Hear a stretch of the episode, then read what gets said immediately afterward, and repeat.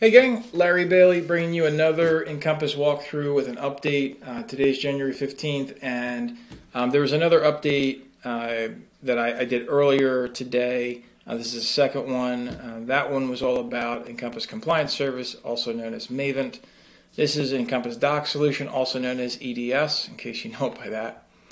Uh, in any event, the release notes here um, basically jumped from a 22.2 major release to a 23.3 critical patch.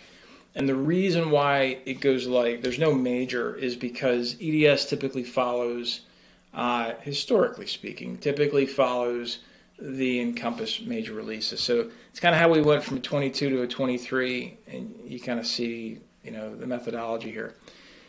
So something happened, and what happened was, um, if you're drawing docs uh, through Encompass eClose, you know, the vesting screen is meant to show what's on vesting, the application here's something different sometimes. Sometimes there's a name mismatch.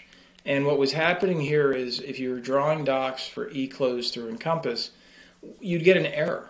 And uh, there's lots of workarounds to try to make the names match. You no longer have that error. So for those that are using Encompass eClose for either hybrid or full eClose, you're probably already aware of this because it's it's been patched now for about a uh, few days at least um, according to the release notes. So you're probably all aware of this. If you're not aware of this, you're now aware of it, and you should um, update your workflow to no longer do workarounds.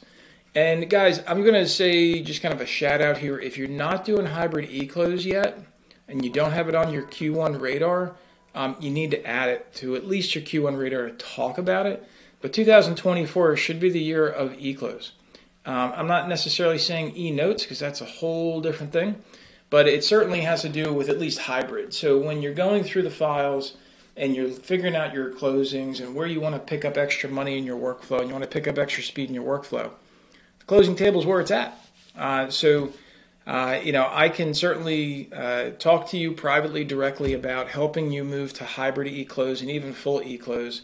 Uh, you can reach me at larry at atihelps.com and we can definitely get you set up with a conversation of how we can help you move to at least hybrid eClose and have you take advantage of this. But basically, this update was was really just to announce that you no longer have to do this workaround to name to get names to match. That's what this paragraph calls out right here. Um, and so there's also some additional um, documents that are no longer necessary. So there's additional comments that are no longer uh, needed to modify because they were really not intended for closing. Um, so you can read a lot of this on your own. You can definitely find the release notes again by going to the release notes main page. In this particular case, because we're talking about uh, EDS, come down, click that button for release notes.